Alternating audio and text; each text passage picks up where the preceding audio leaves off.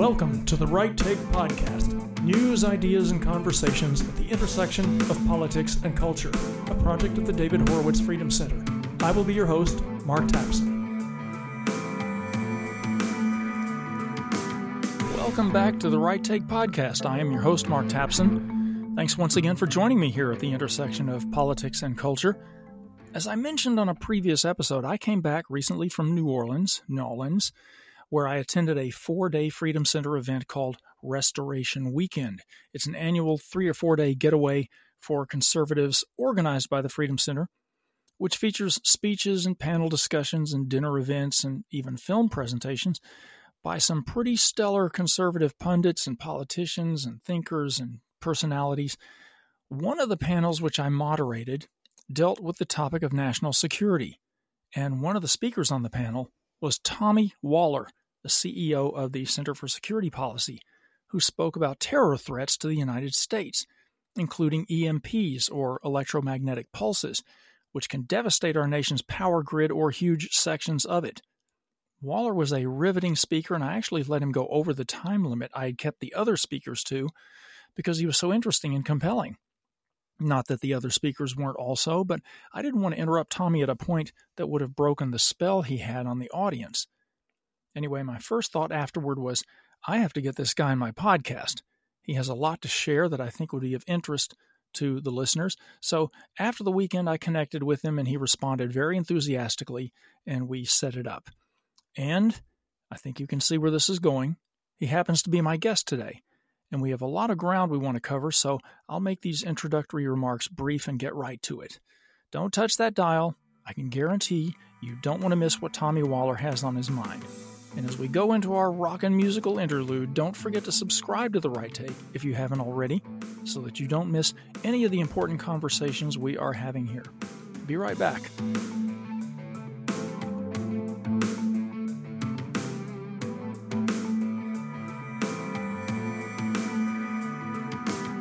My guest today at the intersection of politics and culture, as I mentioned in my opening remarks, is Center for Security Policy President and CEO Tommy Waller. Tommy retired from the Marine Corps Reserves at the rank of Lieutenant Colonel after serving more than two decades on both active duty and in the reserves. He served in an infantry battalion as part of a Marine Expeditionary Unit and as a reconnaissance platoon commander. He attended Officer Candidate School in Quantico and also completed the Marine Corps Command and Staff College. He served as a key member of the U.S. Air Force's Electromagnetic Defense Task Force, which is something I want to touch on later in our conversation, and that's his expertise with EMPs or electromagnetic pulses as a terror threat. Anyway, Tommy went on to join the Center for Security Policy in 2014. They do great work there in an advisory capacity on national security. I've known their executive director, Frank Gaffney, for many years. Tommy Waller, welcome to the Right Take podcast. Yeah, Mark, thanks for having me on today. Maybe we could start with you going a little bit more in depth into some of your military background. You seem like the kind of guy for whom the military was a calling. Is that right? Yeah, Mark, that's absolutely right. In fact, um, it started at about the age of four when people asked, "Well, when did you decide to join the Marines?" Well, I, I, I didn't, I didn't know about the Marines at first. I just thought it was all the Army, right? And so I just uh, I'll never forget um, Christmas time. Uh, four years old, I, I got a set of GI Joe pajamas, and for me that was a uniform. And it just from that I'm serious. I mean, it's as, as crazy as it sounds, that that's just how it was. And so I felt called uh, to that sort of service for uh, essentially my entire life. And um, so uh, yeah, I'm blessed in, in, that I can continue to serve even outside of the uniform with uh, the Center for Security Policy that you just mentioned. So I'm, I'm, looking forward to getting into all that with you. Did you have, speaking of GI Joe, which actually was kind of a big influence on me as a kid too? I remember the, I remember literally the day that GI Joe came out in the stores, and I could not have been more excited about it. Uh, did you have role models or heroes that you wanted to emulate who sort of steered you in that military direction from an early age? I did. It was it was actually my grandparent. I mean, my, both my grandfathers. Now, one I never got to meet. I never got to know him. My mother's father uh, fought in World War II as a U.S. Marine in the Pacific, and he died when she was at a very young age. He died of a stomach ulcer, uh, really caused by the sort of stress that he experienced during the war. Uh, my other grandfather served in the U.S. Army Air Corps and then the Air Force, both in World War II and Korea. And those were the two men that I really wanted to emulate, even though I, like I said, I never had a chance to meet one of them. I just felt that calling uh, to follow in their footsteps. And what about outside the family? When when you and I talked the other day, the name of General George Patton came up. I forgot how, but but would you say he was one of those those figures? It's it's actually a lot closer to home. If I had a, to tell you who who my George Patton is, it, it would be a, a gentleman named James Halsey, retired lieutenant colonel, uh, Marine officer. In fact, uh, right behind me on my uh, on my shelf here is a map case that he gave me uh, when I was commissioned. He commissioned me as a second lieutenant. Uh, lieutenant Colonel Halsey was my high school JROTC unit commander, and the gift he gave me upon commissioning was something that was passed down uh, from a lieutenant in World War II to a lieutenant in Korea to him in Vietnam, and then to me to carry in Afghanistan and Iraq uh, for multiple tours. James Halsey would be my Patton, and so I was really blessed, you know, yeah, at the age of 14, uh, to be able to, uh, you know, the the Marine Corps JROTC program across the country is probably one of the preeminent, uh, you know, institutions that helps build solid citizens and and and for me it was a blessing to have that ability to participate and learn about leadership in the Marine Corps uh, prior to becoming a real Marine. Tommy, by the time people hear this, we'll be only a day or two away from November the 10th, which happens to be the birthday of the U.S. Marines, uh, formulated all the way back in 1775. Uh, you having been a Marine, uh, and you're not an ex Marine, there are no ex Marines, uh, just former Marines, I guess. Um, on this occasion, would you care to comment about what the Marines have meant to this country over the last nearly 250 years? Sure. Yeah. This Mark. This is um, there'll be both joy and sorrow for me on this Marine birthday. The joy will be that a good buddy of mine I served with in Iraq is getting married uh, on the Marine birthday this Friday, and I'll be uh, attending that wedding of his, and so that'll be a joyful occasion. Um, the sorrowful part is that uh, men like him uh, men like me are extremely disappointed in the current leadership of the United States Marine Corps. The Corps has offered uh, for the United States uh, uh, its preeminent fighting force. I mean, I think most Americans know that uh, that the Marine Corps can be relied upon, you know, to be the first in uh, and to to really be brutal in our execution of warfare against our enemies. The problem at the moment, and why this is a, uh, also a somber birthday for, for guys like me and many others, is that the present leadership of the Corps seems not to be able to recognize modern warfare when it comes to the information battle space, the psychological battle space, the um, really um, what has become a transformation of, of our military in the direction of Marxism, number one, and secondly, with respect to you know how we even fought and frankly lost these wars in Afghanistan and Iraq, right? Um, th- th- that's part. And finally, I'll just mention you know how the Marine Corps itself, specifically, how it participated in the most recent mandate of the COVID vaccine, which was what ended my career um, those are things that make the birthday of the Corps, while it, we ought to celebrate it, we ought to also recognize we're not winning, Mark, and uh, and we need a changed course. Yeah, you really anticipated uh, one of my next questions was, and that is, uh, where is the U.S. military leadership under the Biden administration taking us? I mean, those in charge now, at, at least at the very top levels, they seem to believe that the two greatest existential threats to our country are whiteness and climate change. Is that how you see it? Well, I, I certainly share the observation you just mentioned that they seem to see it that way, right? When you look at what the general officers, and it's not all generals, Mark, I should say, I still know I still know of a, a few of them out there that I would trust, um, and they're doing the best they can, you know. Uh, but by and large, yeah, when you look at the statements being made, uh, it is um, very concerning, right? Eh, whether when you say climate change, you know, this major emphasis on all the the Biden administration's, you know, push, like for example, electric vehicles, right? I mean, so I got nothing against electric vehicles, but if you think for a moment that you know some fleet of electric vehicles is going to help us win our next kinetic war against any adversary, that's an unreasonable thought. And so it, they there are many at the highest levels who consistently take these unreasonable positions.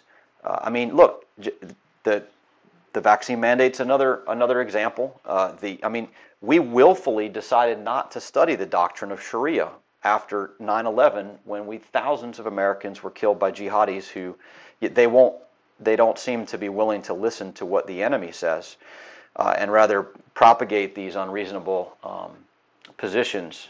You know, and so uh, yeah, I, my confidence in the general officer level leadership, both uniformed and the civilian equivalents. You know, we can't forget there are SES members out there who uh, our tax dollars pay lots of money every year to uh, be the quote continuity as general officers move in and out of positions, and they are just as responsible for um, for the for the really the predicament we're in right now.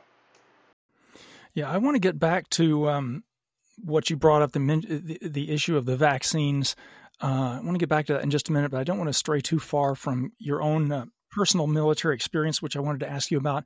You were deployed in some pretty hairy places like Iraq, uh, Afghanistan, Africa, and also Central America too. When I introduced you um, back during the Freedom Center's Restoration Weekend, I made kind of a, a lame joke about how you were deployed in the Caribbean and how that sounded like a pretty vacationy kind of posting. Uh, but in fact, you weren't just working on your tan there. You were leading a counter narcotics, counter terrorism mission in Belize. Is that right? That's right, Mark. Yeah, that I mean that was uh, a privilege to be able to to do that short operation, um, and it was directed towards trying to stem the flow of narcotics into the United States and address. Um, at the time, this was you know quite a few years ago, uh, to address the insecurity of the borders of so many of our um, of our southern you know friends and allies. And uh, but you know the, the previous deployments before that, the tours, uh, Afghanistan, Iraq, uh, Africa, those those were arguably much more difficult uh, tours. And and really, you know, the Africa tour is the first time that I truly saw. Uh, I mean, I I witnessed um, being lied to by politicians in the past. Um, you know, like I, I think you and I both can remember when a certain senator running for president, Barack Obama, said there's no such thing as Al Qaeda in Iraq. When I had, you know, lost um, a third of my platoon killed in action and more than half wounded on my third combat tour to Al Qaeda in Iraq, uh, right? And, and so I, have I've witnessed uh, lies from from politicians. What was a lot harder to swallow are lies that were that were fed to us within the system, and and that's what I witnessed in in the wake of my deployment to Africa when uh, the Benghazi situation happened. I mean, I was I was south. I was not in Libya, but I was I was you know south of there, and and um, immediately understood what had happened based on you know my look at the picture, uh, the the intelligence that we had at the time. Uh, I, I, knew exactly what had happened. It was a pre-planned attack on September 11th, uh, and it was uh, it was not what I was then told later on. You know, um, it, literally, like the official word I got in a classified briefing was that it was this, you know, the result of this video. Um, and and so th- that was the first time I was ever just outright, you know, wow, I, I, was just lied to by my own government to the down to the, you know, um, lowest rank possible. Uh, I was misinformed, and so that that was a big wake up call for me. And unfortunately, what I've seen is is it's gotten catastrophically worse since then. Yeah. Well, well, well. Thank you for your service, first of all. And I, you know, a lot of people might think that that sounds like a bit of a cliche, you know, the whole "thank you for your service" thing. But our military and law enforcement really do put their lives on the line for those of us who who can't or won't, and that's a really honorable, courageous thing. So, thank you, sir. Um, speaking of Afghanistan, um, what is your and and political debacles? Uh, what do you think? What is your take on the Biden administration's withdrawal from Afghanistan? How do you think that was handled, and what do you think it means for our national security? The withdrawal from Afghanistan uh, was just um, it, it, was catastrophic. Um, you know, we we had uh, I mean, think about it for a moment, Mark. How many how many of these general officers were sitting there in you know command centers around the world watching on the flat screen TVs as as flatbed trucks poured across the Pakistani border to Bagram to cart off all of our military gear, right? Like what which general officer at at any point said, "Hey, it's not a good idea for us to leave Bagram before we leave anywhere else, before we get our citizens out, right? At what point did any general officer say, hold on a second, uh, you know, I don't think this is a good idea to give the Taliban the list of American citizens?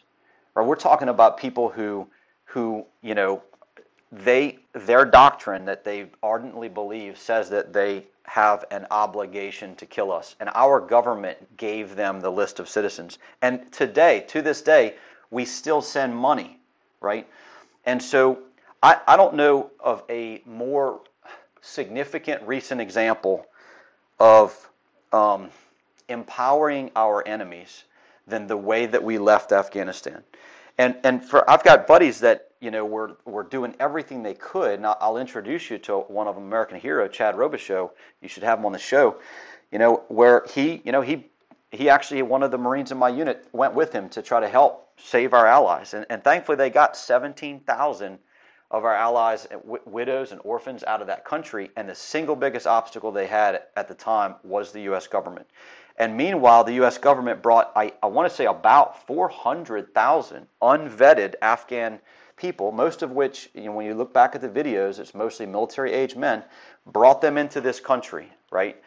Uh, and, and yet, Chad and his team had a way of, of vetting uh, and they they had to go to other countries to get those people brought out of Afghanistan, and it was a very difficult process getting vetted allies into our country while the Biden administration filled up cargo jet after cargo jet of unvetted, mostly Afghan military age males, dropping them right into this country. At the same time as we continue to willfully have our border completely insecure. Uh, speaking of the border, let's let's talk a little bit about the terror threats of our southern border having been thrown open under the Biden administration, just letting in wave after wave, as you put it, of unvetted migrants. Are you concerned uh, that we're setting ourselves up for terror cells inside the country and attacks uh, like the one in Israel on October 7th, or going farther back, like the one in Mumbai 15 years ago that was so devastating? You think we're setting ourselves up for that kind, those kinds of attacks? Un, unquestionably, Mark. But here, here's the thing to to understand is uh, yes, there there are. Uh, I mean, since the Biden administration took over, it's roughly on average about the size of the entire United States Marine Corps comes through the southern border every month. Right? It's it's roughly. Uh, you know, the Marine Corps has has gone from about 175 to 202,000. It's fluctuated in between those personnel numbers. And, and that's roughly what we have coming in the country every month, and it seems to continue to increase and increase and increase. You're talking about an invasion. All right, so yes, we have, there's Chinese nationals, there are military age men from every uh, adversarial nation out there that are flowing through that border. We have to assume that they are going to be prepared to conduct kinetic attacks. But when you when when most Americans think about you know quote sleeper cells in in the country, look, they don't have to paraglide into our country. Like when we talk about Hamas, members of Hamas are giving the U.S. government at the highest levels its their their quote advice on how to counter terrorism. Let me give you an example. Okay, 2021, after January 6th, there was this quote extremism stand down. We spent hundreds of hours. I was a commander at the time hundreds of man hours were spent in total for the DoD, right? For our unit, obviously, it wasn't hundreds of hours, but it was many hours that we had to spend doing this mandatory training. We had to stop everything else we were doing. That was the number one priority at the time. And you can go back and watch Secretary Lloyd Austin's statements about this. The material that we were given did not have any one of six examples of U.S. Army service members who either killed or planned to kill their fellow service members, right? So 2003, Sergeant Hasan Akbar. 2009, Major Nidal Hasan, Fort Hood, right? The anniversary of which just passed. 2012, PFC Abdo. 2015, you know, Specialist Edmonds. 2018, Sergeant First Class Eric Kang in 2021, January. of 2021 PFC Cole Bridges. That's six examples of jihadis in uniform, either killing or conspiring to kill their fellow service members. Not one, not a single one was included in that training material about, quote, extremists. Well, why do you think uh, the military embraces such willful ignorance about the ideology behind jihad? So the answer to that question is, I mean, it's it's a long, it's been chronicled. Our, our organization published a book. Steve Coughlin is the author of it called Catastrophic Failure: The Blindfolding of America in the Face of Jihad. This book is about an inch and a half, two inches thick, uh, and it has the whole story of it. But you ask why, and you know, ultimately, I think it's the same thing. It's ultimately the same thing that led to the the the catastrophic collapse of Afghanistan, and it's the same thing that led to the, the catastrophe of the vaccine mandate, and that is a lack of moral courage.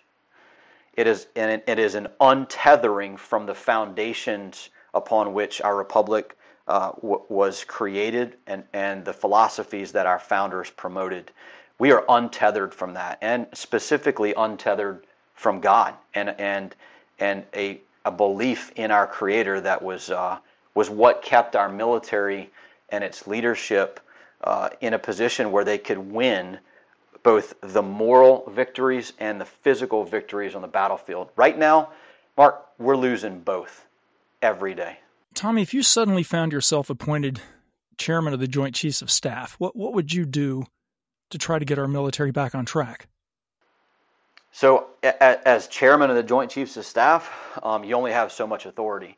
Um, you can't fire your peers, and that's what needs to happen. Ultimately, is that uh, the the most egregious examples, the general officers that have publicly embraced the Marxist philosophy, those that that have most uh, egregiously broken the law when it comes to the impl- implementation of the vaccine mandate, need to be swiftly investigated. They need they need to be immediately fired and there needs to be a message sent that uh, that they understand the gravity of the failures that they've made. Right, so that that has to happen at a level higher than the chairman of Joint Chiefs of Staff. That ha- that's where that's why we have uh, a Senate and we have Congress. Right, I mean, like right now we're we're doing everything we can at the Center for Security Policy to get our senators to understand that they have an opportunity right now and an obligation to stand with Senator Tommy Tuberville of Alabama, who is holding up these these um, approvals of general officers, doing it one by one instead of in mass, uh, because of their, their their willful violation of the law as it relates to abortion. But what it's done is it's helped us identify in the meantime these generals that are supposed to be confirmed, just how much of a problematic record they have. Uh, right? And so ultimately, fixing this has to happen even above the chairman of the Joint Chiefs of Staff. But if, if I were chairman of the Joint Chiefs of Staff for a day, um, it would be an immediate uh, out with all of the wasted waste of time Marxist uh, CRT, diversity, equity, inclusion. It would be based on meritocracy, just like a professional sports team, right? It would be an immediate, an immediate, heartfelt apology to the American people for the travesty with which we exited Afghanistan. It would be an admission of that failure, and it would be an admission of the terrible moral injury and legal and physical injury that took place with the vaccine mandate. It would be an investigation into DMED, the Defense Medical Epidemiological Database, which the DoD is currently uh, they've they've done things that lead us to believe that they're covering up the health catastrophe that's happened because of the mandate. The list goes on and on and on.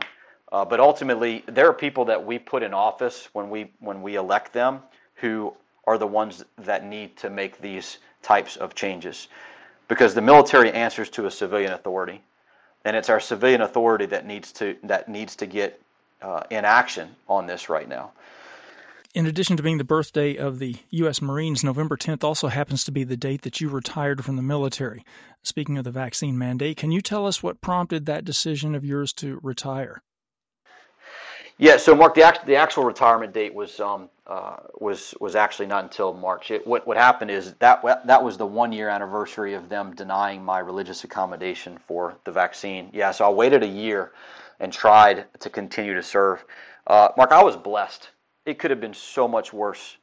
You know, I, I was taking a stand uh, and, and, try and respectfully within the chain of command to do with the processes that were involved and the procedures involved to do my part to try to warn the people above me in the chain of command uh, that they were both in violation of the law and that they were asking me to violate the law to to um, force subordinates to take an emergency use authorized vaccine and that this was poten- potentially going to be catastrophically harmful to their health.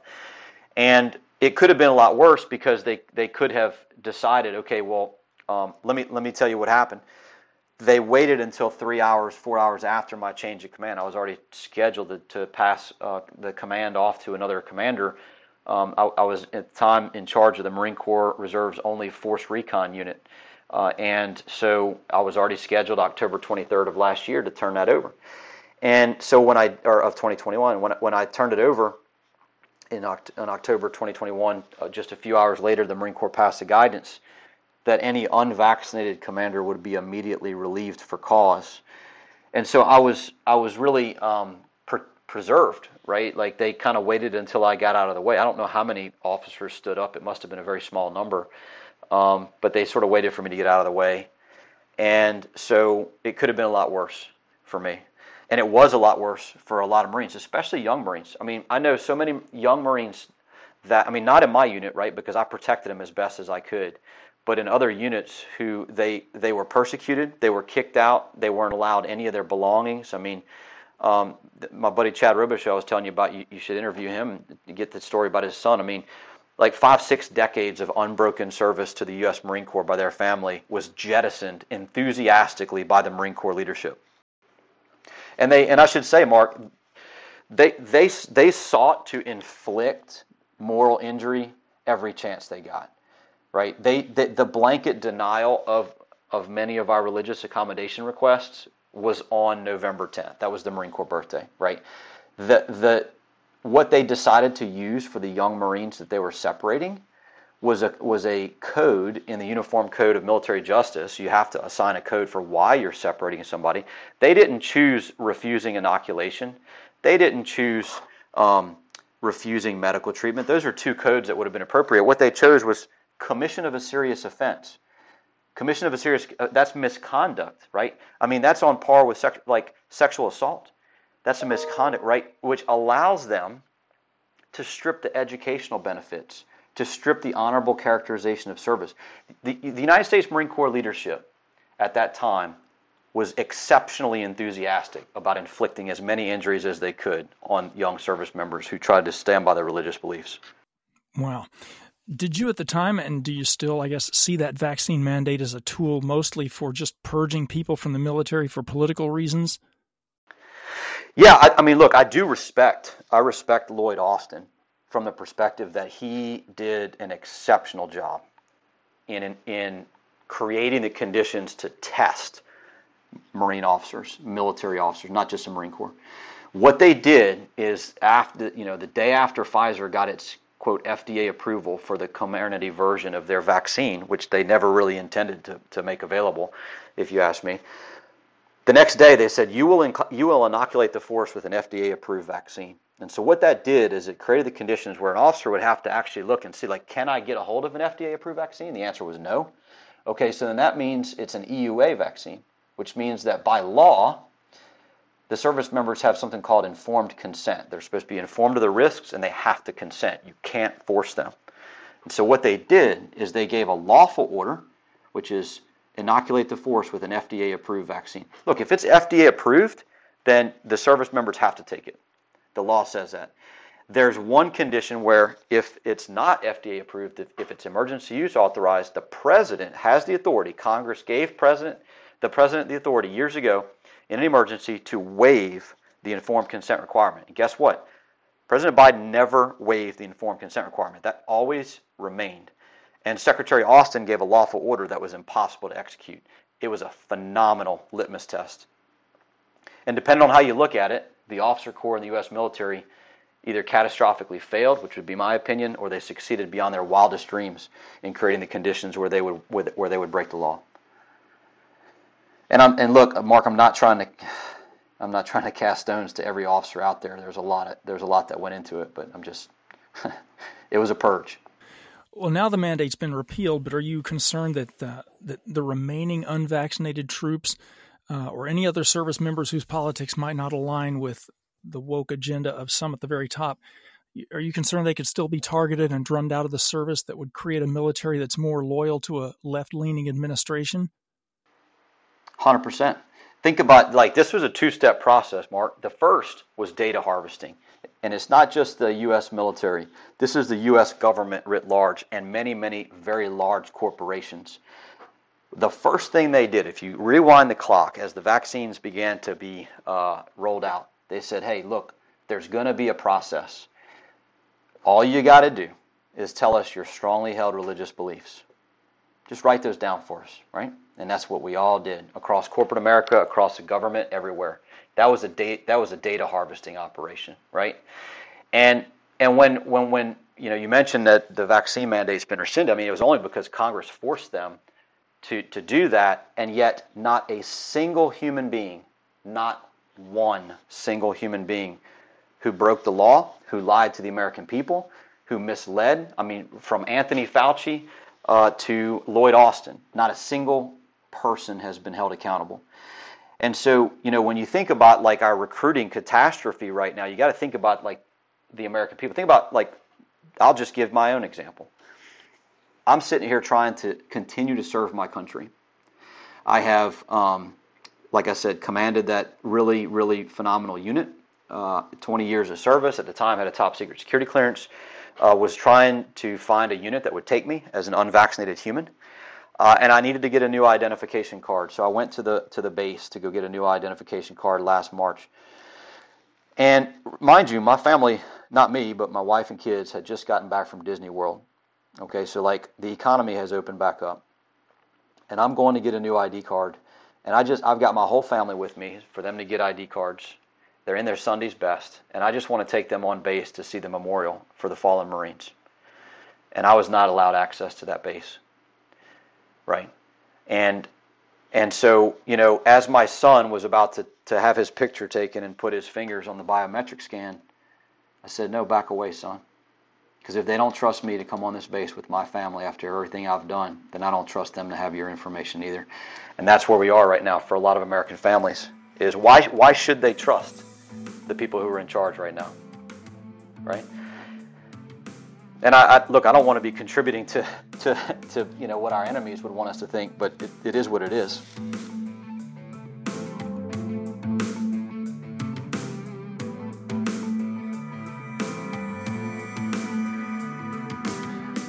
I think you're you strike me as a natural leader kind of a guy, and obviously a, a, a passionate patriot. Have you thought about going into politics? Not that I would wish that cesspool on you, but uh, you know, is that has that crossed your mind? I've, I have had people ask me that. I don't want to. I will tell you that uh, right now. Um, it's not something I want to do. What I want to do is what I'm called to do by God. And you know, I, the job that I have at the Center for Security Policy, I didn't even apply for nine years ago. The day that I finally just gave it up to the Lord Okay, and, and, it's a great story. We probably don't have time. You know, we don't have time for it in the podcast right now. But no, I actually after uh, all those combat intended to ask you about it. okay, well, well, let's go. I'll just I'll condense it. You know, my wife and I felt called to leave active duty about halfway through my career and did not know what for. But it was, and it's a it is a great story. Um, just all these little things that happened that were just little God things, and. Uh, and so, so we did. Um, and once we left active duty, you know, I was sort of bouncing around trying to figure out what it was that um, I was supposed to be doing. And, and, and the Lord always provided for me. But the day that I finally just and I and look, I passed up some pretty lucrative job opportunities, but because of like daily devotional readings, I would read and just ask God, like, "Hey, is this what you want me to do?" And I'd be moved to not accept certain things. And so, having passed up all these opportunities and just like having zero job security whatsoever, the finally the day that I just it was so heavy on my heart, and I read my devotional. It said, essentially, it was like, "Why are you worried about your future when I've always taken care of you? Put it in my hands." And I felt ashamed, Mark. I I should have been killed. I, sh- I could have been unemployed. And here I am, and I'm complaining to myself, to God, like, and I said, you know what, Lord, you got it now. I had it, and you got it. And I just totally, truly gave it up. And six hours later, I got a call about a job I didn't even apply for at the Center for Security Policy, this nonprofit that I have been working for for the last nine years and that I've been asked to take over as, as of the beginning of this year. So uh, that's a long answer to your to your question about politics. I just want to do what God wants me to do. That's it. No, well, that's great. That's awesome. Uh, no, I, I intended to ask you. It's another question that you anticipated is how you got involved working for the Center for Security Policy. what, what is there? Just to clarify for people, what is the mission of the Center for Security Policy and what do you guys do there? Sure. Yeah. Look, I mean, ultimately, w- what we do is we provide unconventional expertise, support, and leadership that's both far-sighted and highly courageous to save America while we still can. Right. So you think about like Frank Gaffney's uh, 35-year history when you think about being far-sighted and highly courageous. Right. We were getting canceled canceled before canceling was a thing because of the type of, of truth telling that he did. Uh, and it's unconventional, the type of, of, of, expertise and support that we provide. I mean, and that's part of what I was able to do in uniform at times. You know, uh, you mentioned earlier uh, the U.S. Air Force Electromagnetic Defense Task Force, or EDTF. Uh, I was able to provide very unconventional expertise and support and leadership uh, to, to on that one threat vector of EMP in our grid uh, because of the nonprofit I worked for and, and, the sort of people that I was mentored by and the experts I was connected to. So uh, that's our mission. And, and for 35 years we've been doing it, and I, I uh, with God's help and blessing, um, we'll, we'll do it for another 35 or more. Yeah, that's great. I know that your work has been focused for a long time on EMPs. Can you uh, can you tell us exactly what an EMP is? Because I think a lot of people have a a general understanding of it, but might not know how it works or what it's capable of. And could you describe the scenario if we are hit with one here in America? Sure, sure. Yeah, so uh, when we say EMP, what we're talking about is electromagnetic pulse, right? And generally, what we're talking about is is a man-made nuclear EMP attack. And without getting into all the details and you know the, the science behind it, um, we discovered, both the Americans and the Soviets discovered in the 1960s, that if you detonate a nuclear weapon in the exo-atmosphere, right, so 30 kilometers or higher, it produces this pulse that can really, really catastrophically ruin electric infrastructure. And so um, this is something that you know I had heard about it a little bit whenever I was in the military, but never had I really grasped just how terrible um, the the the consequences of such a thing could be until Frank Frank Gaffney, the founder of our nonprofit, sat me down at his house uh, in Virginia and, and, explained. He taught me about EMP, and he said, "Tommy, I need you. Uh, you know, you're just coming on board. I had gotten smart on all the jihad threat, uh, the Sharia. He's like, I need you to step up and and, and lead our nationwide secure the grid coalition, right? And this coalition has these experts, everything from EMP to solar weather, right? Because there's a there's a natural form of EMP. Um, when the sun produces these big coronal mass ejections, it has a very similar effect uh, as as a nuclear EMP. And cyber experts, experts on physical sabotage, regulatory experts. So that's what I've done for um, really almost a decade. And so the consequences of a grid. Let's just set aside EMP. It doesn't matter. It could be physical sabotage, which is happening at an alarming rate right now all across the country. Anything that takes the grid down, that takes electricity away from modern civilization, will, will cause a major catastrophe. Just try to think about life without electricity, right? And so, um, so it, has been my privilege to be able to be networked with the really some of the world's foremost experts. And actually, Mark, I should share with you for your listeners that um, it used to be that I'd have to fly all over the country and do these briefings and all these threats. We now have a documentary um, that we helped produce. Uh, it, it's actually produced by a gentleman named David Tice. I'm sure he'd, he'd love to come on one day and talk about it. It's narrated by Dennis Quaid, and it's called Grid Down Power Up. GridDownPowerUp.com. You can see a film that lays out all of the threats to the grid and actually allows the the, the viewer, um, if they hit the participate tab at that website, griddownpowerup.com, you can actually participate in the policy fight to secure that most critical infrastructure. Uh, oh, how should people be prepared in the event that suddenly you know the infrastructure is down and our first responders are immobilized or they're overwhelmed and basically the law of the jungle prevails? How how do people prepare themselves for that? And not just materially but psychologically which i think seems to be probably uh, the biggest problem. I mean we saw what happened across america when people thought that there might be a shortage of toilet paper we saw how crazy things got just with that but if the if the infrastructure goes down and suddenly there's no electricity um, how do people prepare for that kind of psychological impact? Yeah, yeah, Mark, it's a great question because look, uh, the more prepared the people are, the better we're going to weather that storm, and the more of a deterrent it is for our adversaries. And so, uh, you know, a lot of it, every single little step that you can take to be more prepared will go a long way. So you think about like the the citizens of Moore County, North Carolina, last December you had a physical attack on two substations, put 40,000 people without power in a no notice power outage, right? Because we're kind of used to power outages where you got a hurricane or a storm coming in, people go and prepare. I think you you provided a great analogy, Mark, with the COVID thing and, and like, you know, the rush on grocery stores. Just imagine it being about 100 times worse than, than, than that was with COVID to the extent like and, and here's the thing is like we have life insurance and car insurance and homeowners insurance just just have some food insurance, right? So you start to think about things a little different once you grasp the gravity of how much we depend on electricity.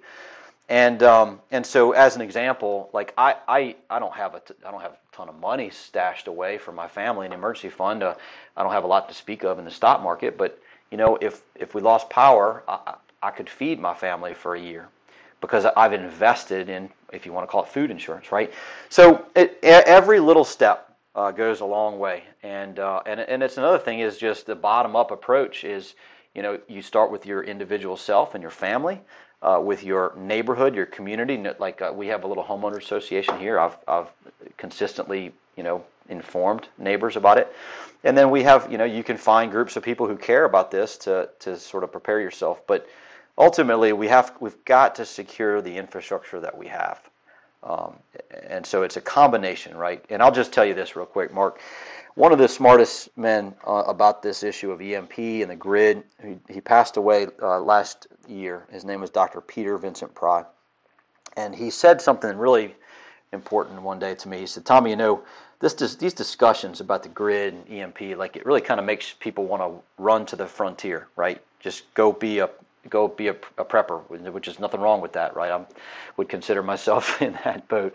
Um, and so, right, and it's really unfortunate, Mark, because you know they ridicule people instead of saying, "Oh, that's prudent." You know, you've got some food stocked up. You you know, you've got a, a, a pitcher pump on your well. They they make fun of you and they call you an apocalyptic prepper, and then, you know, and then when the lights go out, I mean, I can't say how many neighbors I was bringing water to from my pitcher pump on my well and my generator when the last hurricane hit. So but Peter Pry said, Tommy, it makes people want to front, run to the frontier. We have to remember the founders of this country had an infinite frontier to run to. And instead, they turned and they fought tyranny and they won. And we just have to fight the tyranny of inaction when it comes to the to, to so many different topics. Right. And so the grid is one of them and, and, and we're happy to, to have this film now and, and I'm happy to go if anybody has a, a lawmaker that they want to be briefed on it. I mean, that is part of my job, you know. So. Oh, that's a great point. Uh, earlier, I, I, had asked you if you, you know, what you would do if you were uh, chairman of the Joint Chiefs of Staff. So I'm going to ask you another big picture question. If you were given the reins of national security in this country, if you had the power to uh, to uh, adjust our national security issues, what steps would you take to shore that up? Well, I think just one major shift could be, and again, to credit Dr. Peter Pry. This was his concept to go from mad to sane. So when I say mad, what I mean mutually assured destruction. This was a, a policy during this during the Cold War where you know, okay, we build up our strategic nuclear forces, or all of our nuclear forces. The Soviets doing the same, and you know, we both know that if we have nuclear war, uh, we're both going to be destroyed. So neither of us will shoot you know nukes at each other. That needs to be replaced with what Peter articulated strategic assured national existence, SANE. Now, you think about what would go into a sane policy for national security. Well, first of all, it would be having an adequate nuclear deterrent, it would be protecting our critical national infrastructures against such threats as EMP. Strategic assured national existence also includes being rooted in the very foundations that our that that our country was born with, right? In, in 1776, strategic assured national existence means excising from our nation's schools hostile ideologies and foreign doctrines, right? It, it, it means identifying the networks of both Marxists and Islamists that seek to overthrow our current system, those that are waging what they call civilization jihad, right? Uh, unless we want that, or, or, unless it's acceptable to us that our nation be transformed into something that it wasn't, strategic assured national existence runs the full gambit of protecting ourselves from both ideological threats and infrastructure related threats. And that's exactly what the Center for Security Policy does is it helps audiences at every level understand what those threats are and then we provide that that expertise, leadership and support to counter those threats. Excellent. What's the before I forget, what's the uh, website of Center is it centerforsecuritypolicy.org? Yes, uh, an easier one to remember is just Secure Freedom, securefreedom.org. It forwards to, you know, securefreedom.org. And, and so people can find you know, um, I mean, gosh, it's it's almost overwhelming. We've got to kind of a relook at our website because it's so we had so much. Okay, Tommy, let me take this in an even bigger picture direction um, than we've talked about. I've often asked this of my guests. Let me get your take on it too. Considering all the fronts on which America is being attacked from without and within, all the enemies that are looking to tear us down, would you say that America is engaged in spiritual warfare? Is that ultimately what we are facing? Yeah, Mark, absolutely. we're engaged in the sense that we have a spiritual enemy that's engaging us constantly at a, at a personal level and at a national level, right? And so, look, at the end of the day, all this national security stuff that we worry about doesn't really matter a whole lot if our souls don't end up in eternity in heaven, right? I mean, ultimately, it's a spiritual battle. And so I mean, I'll tell you right now, in my office right here, on my desk, sitting right next to me, is a leather-bound book called "The Manual for Spiritual Warfare" by a, a gentleman named Dr. Paul Thigpen. I've got icons of Saint George slaying the dragon, which is uh, you know a representation of jihad. I got a, a statue of Saint Michael over my right shoulder. Like this is totally spiritual warfare, and and and we battle it individually. Um, we have to protect our own hearts uh, and souls and families, and we battle it as a nation. And, and ultimately, that's what we have to restore is the spirit and the soul of our nation, and, and especially our military. When you and I talked before on the phone, I was glad to hear of your interest in addressing something that's become a really pressing topic in recent years, and that is the concerning state of masculinity in America today. Uh, too many boys and young men are adrift now in a culture that treats their masculine nature as something poisonous, you know, toxic masculinity, right? And it tells them they're responsible for misogyny and violence and oppression and a rape culture. They're told that the future is female. They're told that they need to be more vulnerable and, and act more like stereotypical women. I, I've been focused on this for years because I think that reclaiming a masculinity that is rooted in valor and virtue is really the key to getting our country and our civilization back on track. But I want to get your take on it, especially coming from a military background and also because you're connected to some guys out there who are working on that front to rescue a whole generation of boys and young men who are in trouble. Uh, you want to give me your thoughts about that? Yeah, absolutely. Look, I mean, if we want a model for, for true masculinity, it's St. Joseph. It's the foster father of Jesus, right? I mean, this is a guy who sacrificed so much. You think about what he had to do uh, to, to protect Christ, um, the discipline he had to have as a man, right? Um, when he's he's married to the mother of God, right? So that's that's an example. But you know, there's a quote that comes to mind. I'm sure you know your listeners have probably seen it before. Hard times create strong men. Strong men create good times. Good times create weak men. And weak men create hard times. We have been blessed with the greatest generation providing for us good times. And that's created a lot of weak men. And what you just mentioned a minute ago is that society continues to try to emasculate men. And unfortunately, on the spiritual side, people don't realize just how strong of an example we have in Jesus and in, in, in Saint Joseph and so many different saints. And so, um, yeah, it's it's critically important that we regain that sense of masculinity and that we understand it actually comes from God. He made us this way. He made us to fight. He made men to fight for what is good. And yes, so there's when it comes to the warriors that have suffered so much in battle against our nation's enemies. I mean, 22 is the is the number right now on average of veterans and service members combined who who commit suicide every day. That's terrible. That's that is an epidemic, and it stems from the spiritual battle. And uh, and yeah, look, there there's two organizations out there when it comes to the restoration of the warrior spirit and soul uh, and that is Mighty Oaks Foundation. I told you before about Chad Robichaux and, and the Afghanistan rescues. I absolutely recommend you get him on. And I'll tell you that the, the one that I went through, Operation Restored Warrior, ORW, uh, with a gentleman named Paul Lavelle, uh, based off of a book uh, called Wild at Heart, authored by John Eldredge, that talks about masculinity. And so I think there's your, your listeners would probably love to hear from both of those gentlemen uh, because they're both doing important work in helping warriors understand yeah, hey, guess what? God made you to fight. And your hearts may have been wounded in that, and your nation may not appreciate it, but you're in a spiritual battle. And first and foremost, we have to restore our soul and spirit and, and tether it to God. Uh, and then that, you know, we work that from the bottom up, and it, and it, and it allows us to, to have the ability to then be strong again and create the good times uh, for the rest of the, the, the future generations. Yeah, I'd love to get both those guys on, and I'm familiar with that book, Wild at Heart, uh, by John Eldredge. Why do you think that Christian mentorship is so necessary to this whole process of raising good men?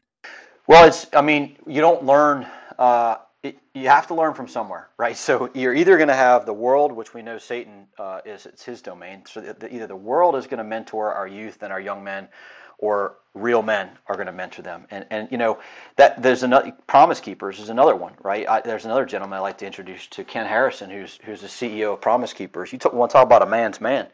Um, that that's another great example of an organization meant to help men being led by a manly man who is tethered to Christ, right, to God. And so, uh, yeah, that's another guy. I've got all kind of good men to introduce you to. No, that's great. And Promise Keepers, just to clarify for people, it's not the same as Oath Keepers. They're they're two separate, uh, distinct kind of organizations, right? What what is Promise Keepers about? Yeah, so uh, Promise Keepers it, it, they provide leadership and guidance. Um, you know, basically for men uh, to be able to uh, understand their faith. Um, it, it's uh, I just I know Ken Harrison as a CEO as a guy who I mean it's a whole other story. You should interview him. He was an LAPD um, you know, cop. He's a very successful businessman in real estate, but I've heard him speak before. And and the organization, um, it exists for the type of mentorship that you're talking about. They bring together godly men. Uh, trying to build a movement that spans generations. I mean, we don't we don't get to the next generation without the type of mentorship you're talking about. And so that's just another another one of those areas where like, okay, if you're a military veteran, and you, you know you, you, need some of that spiritual warfare restoration. You got mighty oaks you got orw if you're not if you're any other man out there promise keepers right? And, and there's so many i mean there's so many good. I, I, I, got an app on my phone called exodus 90 phenomenal program. If you're if you're catholic it's uh, and even if you're not it you know just it, daily prayer and different types of disciplines and sacrifices right? All of us need that as men. And so that there's abundant tools out there, and I'd be happy to, to connect you at least to the ones I know about because they help me every day. I couldn't do it without God and without all of the people in between Him and me. yeah, that would be awesome. Uh, there are a lot of what I would call masculinity gurus out there today, like the extraordinarily influential and controversial Andrew Tate. Andrew Tate is a huge online influencer for millions of alienated young men and boys who are seduced by his extravagant lifestyle, his fleet of supercars, uh, his expensive cigars and watches. He got wealthy from this lucrative pornographic webcam business and um, related pyramid schemes that he ran out of Romania, including his online Hustlers University, which is a program that teaches young men basically how to imitate his own success exploiting women. What would you say is wrong with that kind of messaging? Yeah, well, I don't know the man. It sounds like what you're describing. And what you're essentially describing is the difference between King Herod and Joseph, right? I mean, come on, like one of them sacrificed everything, and and uh, was humble, and was prudent, and you know probably didn't have a whole lot to show in his humble little you know workshop, but he guarded the Son of God, and I you know and for eternity he will he will be in in a in a spot. Uh, where's Herod in eternity? Probably not the same spot, right? So I can't pass judgment on Mr. Tate or anybody else, but I just, uh, you know, the single biggest thing that helps us avoid um, the spiritual attacks of our enemy is humility, right? Pride is the avenue through which, and so I just, you know, um, try everything I can to make sure that if if possible that I I am not prideful. And so it just kind of sounds like what you're describing has a lot to do with pride. It's, and that's different than courage, right? It's different than, um, I mean, you, you can be courageous and humble at the same time. And so that's what we need. Great. That excellent. That's a brilliant answer.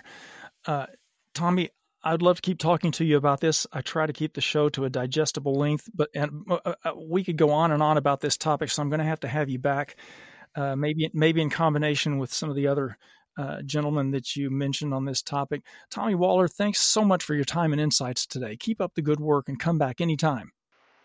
Will do, Mark. Thanks for having me on and, and keep up the good work on your end, too, sir.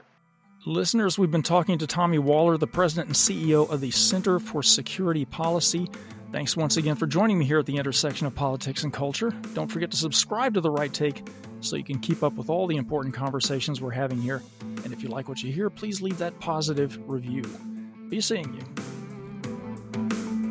The Right Take with Mark Tapson is a project of the David Horowitz Freedom Center and Front Page Magazine. Unauthorized reproduction of this podcast without express written consent is prohibited.